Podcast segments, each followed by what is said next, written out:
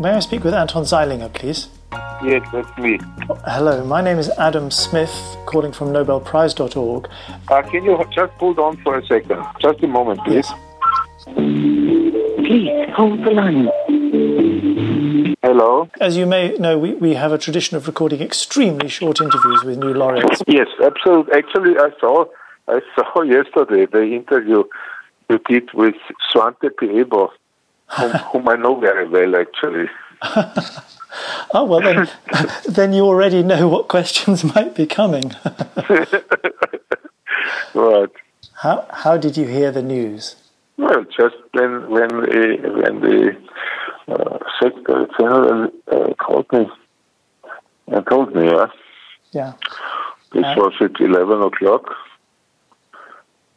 Um, I was sitting at home uh, working on some paper, you know, and well, there came the the, the phone call. Yeah. And what, and what was your first reaction or action upon hearing the news? Uh, I, I, I was speechless. I'm still, I'm still kind of, uh, I don't know what to say. I mean, this is a fantastic appreci- appreciation. I would emphasize uh, uh, it's also a huge appreciation for the for all the people who who who I worked with. You know, starting from my teacher Helmut Rauch, who started foundations work in Vienna in the 19 uh, late 60s, early 70s, when this was really a curiosity, but it was encouraging for me. And then, and then I also uh, thought of, of you know 150 or even more students who ever worked with me, and I appreciate everyone. This was this is, this is really something. It's a very nice thing to say because, of course, science is a very social thing, and I, I imagine that's one of the key reasons that you've spent decades doing this, that it's just such a lovely activity being with all these great people around you. Well, uh, I mean, it, it's lovely to work to see the excitement in the eyes of of of, of uh, young people when they realize how interesting this we are working on. And for myself, it was uh, it was just curiosity. It was always curiosity, and still is curiosity. And I, I, I you know, I, I made possible some uh, work on applications in my group but my interest is always curiosity. This is, you know, life is life is short, and I'm still curious to see what will happen in the in the in the near future, hmm. or in the future. But as long as I'm alive, I don't know how long how long I can follow this anymore. It, it, the, the concepts are very hard to get one's head around. I mean, for, for ordinary people, quantum mechanics is a mysterious world, but it, it's a world that has been so um, robust that it's held up to every challenge. It's quite remarkable, isn't it? Uh, that is actually really, really remarkable. Uh, uh, you know, there are two things which are remarkable about quantum physics. One is that uh, it is absolutely robust uh, against all experimental challenges. Uh, it's like the, you know the, the predictions uh, which the theory makes for experiments are are confirmed to incredible precision and, and even in the most most counterintuitive uh, uh, ways. Uh, but on the other hand, the theory is also mathematically extremely beautiful. You know, it's a, it's it's one it's probably one of the be- most beautiful theories ever invented by mankind, and these are two features which are so enormous. Uh, and, you know, I, I try to convey this also to the general public. So I, I, I like to give talks about about this to to just you know regular people who have no no background, and I have a feeling that people can appreciate that.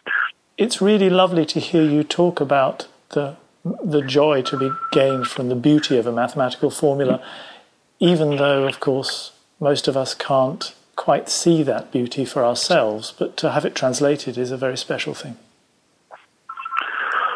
Yeah, I mean, the beauty is, is I, I, I don't know how to define the mathematical beauty, but it's probably that with very few symbols, very few symbols which are which are arranged arranged actually in some kind of symmetric way, you can explain a whole lot of things from the from the you know from the smallest quantum particles up to the origin of the universe, and that that is that that is just beautiful. It's amazing. It's not a complicated thing in the basic. In the basic, quantum mechanics has very few very simple simple points. I can't let you go with ask, asking about the, the, the phenomenon of teleportation because they mention it in the press release, and I think people right. will be very excited by the mention of this word. I am. What it, well, we all know teleportation from, from Star Trek and so on, where somebody is transported. Uh, uh, uh, teleportation in, in quantum physics is, is somewhat different. It's a transfer of information and the reconstitution of this new matter. Uh, like, you know, if you think basically, uh, and the, the information is actually what defines everything. Like your body is is defined by the information how how uh, how the atoms are arranged. And it doesn't matter whether I exchange you, the, the, for, for example, the carbon molecules in your in your body against some others. So the matter is not important. Information is important. And using this quantum entanglement, one can transfer the information from one object to another one without actually knowing the information. This is actually this is actually quite puzzling. It's quite interesting, but it's it's extremely beautiful. It, it sounds yes, both beautiful and uh, potentially incredibly useful in the future. Well, the point is that, that this is the, the base. This is one of the bases of uh, how future quantum computers can talk to each other. Mm. They, they can send information from one quantum computer to another one an am- amazing world is opening up. Um, it's been a huge pleasure speaking to you. We look forward to seeing you in Stockholm in December. Yes, yes. Thank you. Thank you. Bye bye. Okay, bye bye.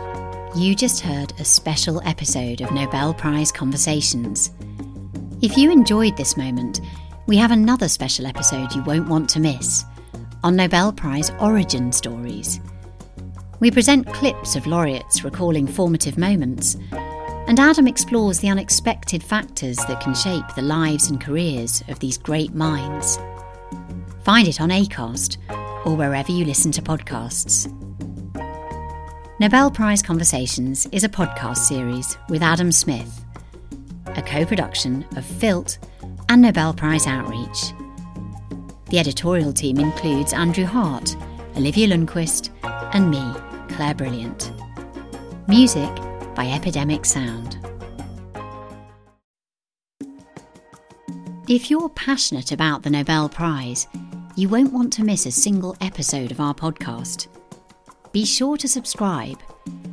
We're available on Acast, Amazon Music, Apple Podcasts, Google Podcasts, JioSaavn, Spotify, and many, many more popular platforms.